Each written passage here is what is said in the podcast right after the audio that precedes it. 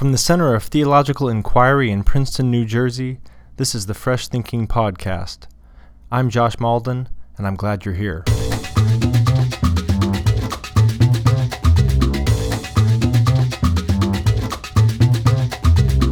So I have with me today two of our uh, CTI research fellows in the current inquiry on the societal implications of astrobiology. Judith Gundry comes to us from Yale University, where she teaches New Testament. And Andrea Vicini comes to us from Boston College, where he teaches moral theology and ethics. So, to begin, I'd like to ask Judy to say a bit about your own intellectual background, and in particular, what led you to an interest in biblical studies and in theology and religion. Thank you, Josh. It's um, pleasure to be here. I grew up in a Christian tradition um, in which great value was placed on the Reformation principle of sola scriptura. That is, the Bible is the supreme authority in matters of doctrine and practice. And uh, my upbringing also stressed uh, the priesthood of all believers that is, every believer has direct access to God through the Spirit, through prayer. So um, I combined these two emphases and I decided to become a Bible scholar uh, because I wanted to help others interpret the source, the key source of their uh, for their beliefs and practice. And my particular focus became the New Testament.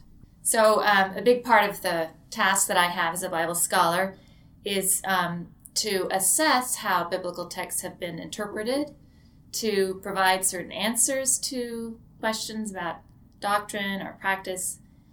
And in some cases, I find in my work that that uh, interpreters or scholars treat the Bible like a mirror. They hold it up, and what do they see? They see themselves and their own views reflected sure. in the Bible. Sure. Uh, but I think that the Bible wants to project something different um, and I like to the I like to think of it this way. It's it's like Alice. Hmm. Um, we're like Alice when we read or try to interpret the Bible. Uh, we can climb through the looking glass into a world that's beyond, hmm. and that's what I think the Bible enables us to do, mm. And uh, see something outside of our world, out something more than just uh, what's in our own imaginations. So I, I think of my uh, work as a as a Bible scholar in that way to help people see beyond what they already know. In my uh, training as a theologian, the Bible played a very important role. So I resonate with what Judith just shared. And uh, at the beginning of my theological studies, I was thinking of uh, Bible as the future you know, step in terms of development before you know, ethics would surface. Mm. Because uh, even being a Catholic, because I lived in the post Vatican, post Second Vatican Council mm. era in the Catholic Church. I've been exposed to a strong uh, attention given to the Bible. And the Bible helped uh, uh, me and a group of friends to discover our uh, journey, our future step, or we can use a uh, charge word our vocation. Mm. So the Bible uh, and characters both in the Old Testament and the scenes in the New Testament played a very important role. So I resonate very much with what you are indicating. Even if coming from uh, a different uh, branch of the Christian tradition and in a different context and in a different hmm. country. Mm. So, Andrea, was there a particular what, what, age was this when you were? What age were you when you were uh, you were growing up in Italy? and there was a certain group of you and friends who were reading the Bible. And what, when was that? We were at the point where uh, we needed to make decisions about our lives. Mm-hmm. And I was doing medical studies. I was finishing my medicine and uh, mm-hmm. was uh, beginning my studies in pediatrics. And uh, with a group of friends, we had lived uh, various experiences together, particularly helping others, persons with uh, disabilities, were our friends. We spend time together helping them in their physical uh, weekly exercises uh, in a, in a rehabilitation center with a pool with you know gym. Hmm. then spending weekends together and doing vacations together with the help of a, a, a parish priest but then that was somehow uh, not sufficient we needed more uh, to decide what we wanted to do. You know, some were thinking about getting married, some were thinking about uh, becoming priests or becoming religious. Mm. And a Jesuit who was working in a nearby town in Bologna gathered us around the Bible, reading uh, passages from the Exodus and uh, trying to become part of the story and uh, trying to unpack the richness of the Bible, not as something that is uh, in a bookshelf, but something that is alive, that is really an opportunity to discover a God who wants to relate with us in a very personal way Mm. and wants to help us to sort out our, you know, gifts, uh, address our limits, and uh, deal with our, you know, different stories. Then, uh, as, as a Jesuit, he helped us also to find in Scripture a way to make decisions and finding through Scripture the possibility of finding ourselves the strength to make decisions. So, you know, some of my friends created a community uh, of families committed to help persons in need, you know, single mothers or persons with disabilities. And uh, some you know, became priests, and uh, some joined the relig- religious life. I joined the Jesuits at that point. A very new way of uh, finding God and ourselves, as Augustine reminds us, in God's Word. In a way that was very personal, at the same time was very communal, because it was with a group of friends. Yeah. That's an amazing story. yeah. So you you would would you say your decision to become a Jesuit and then to pursue uh, be become a theologian and, and uh, and work in religious ethics, Christian ethics, um, that be, that began with this uh, group which was reading the scriptures together. Yes, because it was an opportunity to discover a personal God, not a God that was uh, simply uh, there uh, within the liturgy or distant. It was really connected to stories of persons and was really connected to my own story and was helping me concretely in, in a spiritual way, of course, and was helping me through other friends. So, for this reason, I treasure the experience here at the CTI this year because it is another collaborative experience. Of course, it's different with a group of scholars, but there is uh, the desire of helping you know, one another in you know, our own projects, at the same time in trying to understand how we can make a contribution on a new uh, areas of uh, inquiry, a new scientific uh, field endeavor. Speaking of our individual the individual projects that you are, are working on, as you say, Andrea, the each scholar has their own individual projects and those sort of feed into the broader inquiry but then that there's a sort of feedback loop and that that uh, that work of the, the the colloquium and that sort of uh, communal work then feeds back into the to the the individual projects that each is doing so to Judy I'd like to get you to speak a bit about the the project you're working on as a New Testament scholar here at CTI Yeah, so my project uh, focuses on one of the Apostle Paul's letters, First Corinthians. And if you've read First Corinthians, you know it has everything to do with everyday life. How do you go about living your life day to day in this world? So it's got a lot of very interesting topics that we can easily resonate uh, with. Um, and my my project actually focuses on three different topics in this letter that have to do with embodied existence or living as an embodied person uh, in the world. So Paul's interested in sex, sexuality, marriage. Uh, he's interested in uh, living, um, expressing love through our actions in this world toward others.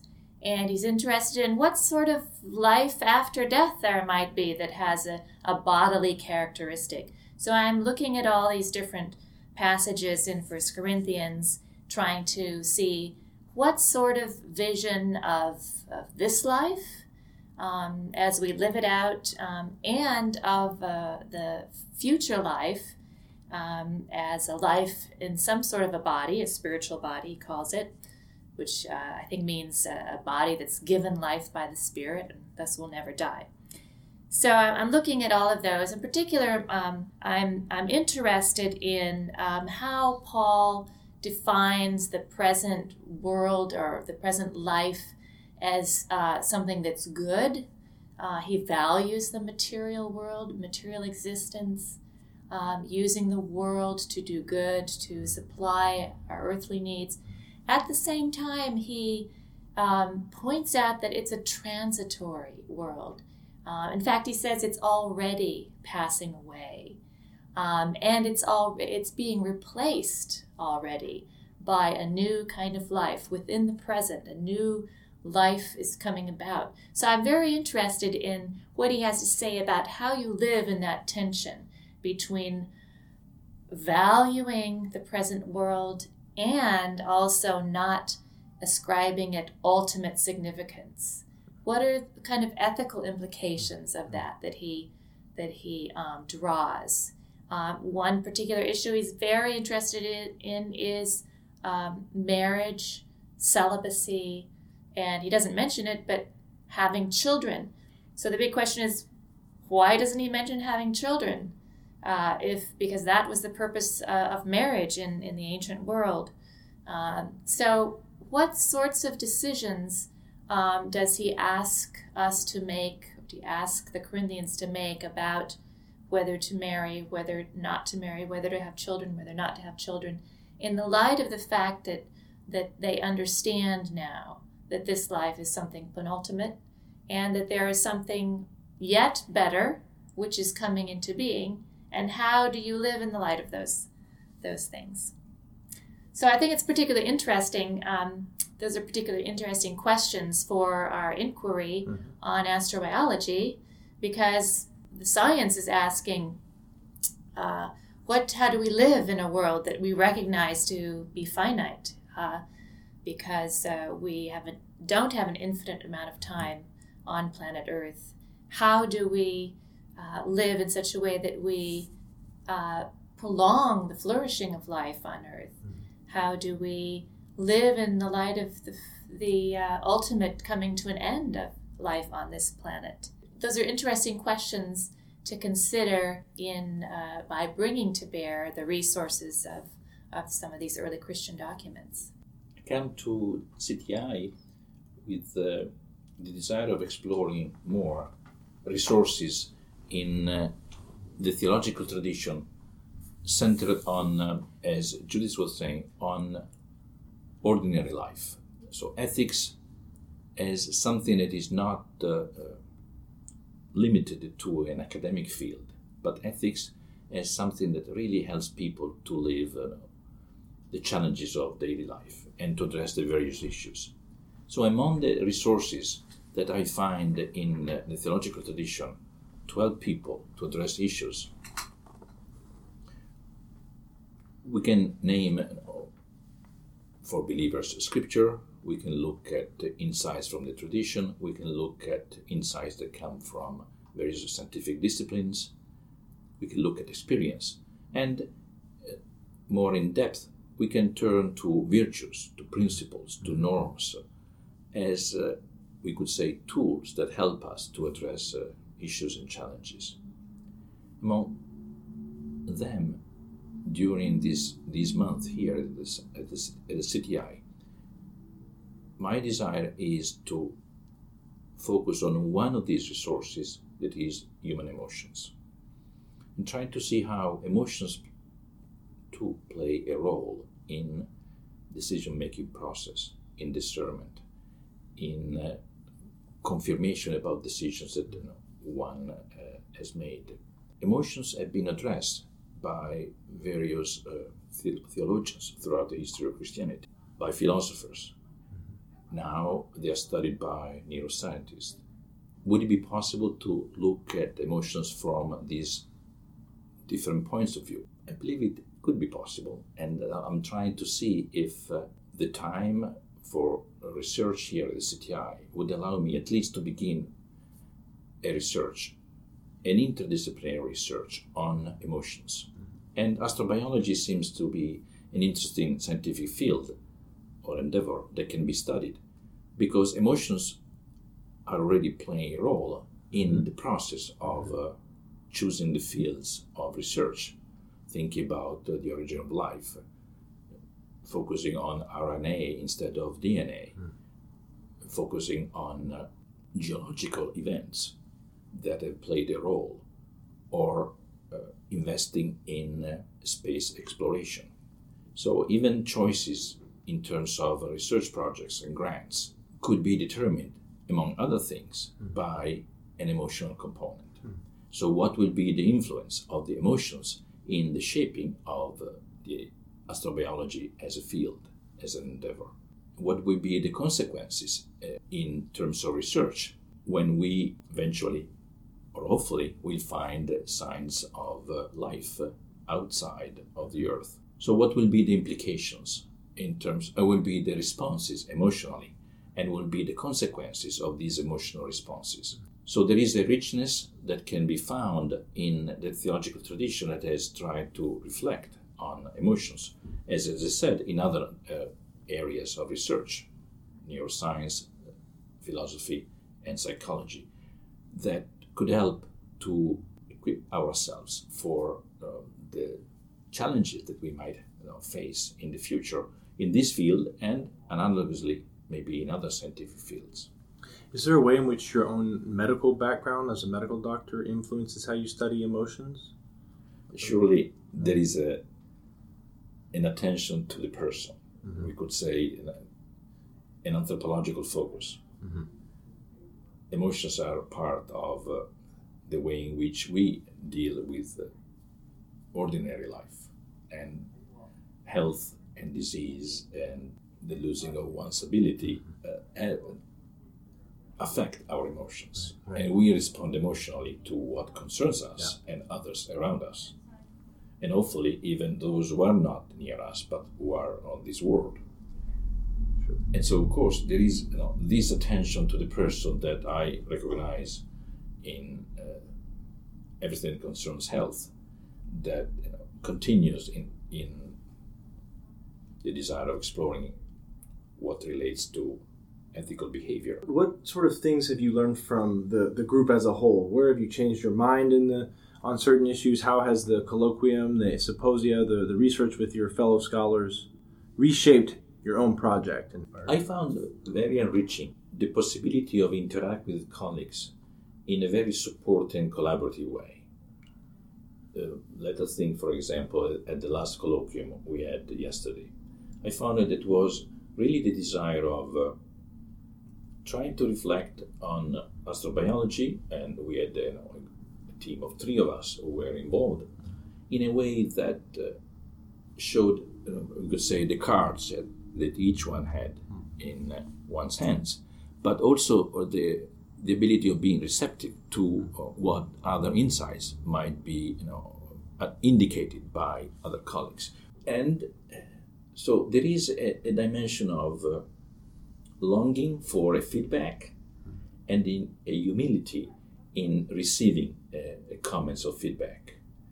And it seems to me that there are situations and contexts where there is a level of uh, respect for the other uh, opinions that enriches the, the opportunity of uh, being together. So you feel that the comment that is being uh, addressed is not aiming at attracting attracting the attention on the person who is making the comment, but really aims at uh, further deepen the understanding or adds to the insights that the other colleague has shared. There is the dimension of vulnerability always when you interact with colleagues. And if you find that there is a, a respectful interaction, it seems to me it enriches you know, the,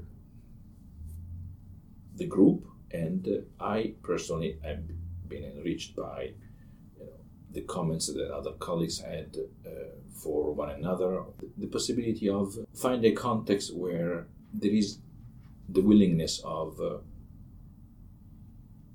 helping others to sharpen and uh, hopefully perfect and uh, certainly improve what uh, is the result of each one's uh, reflection.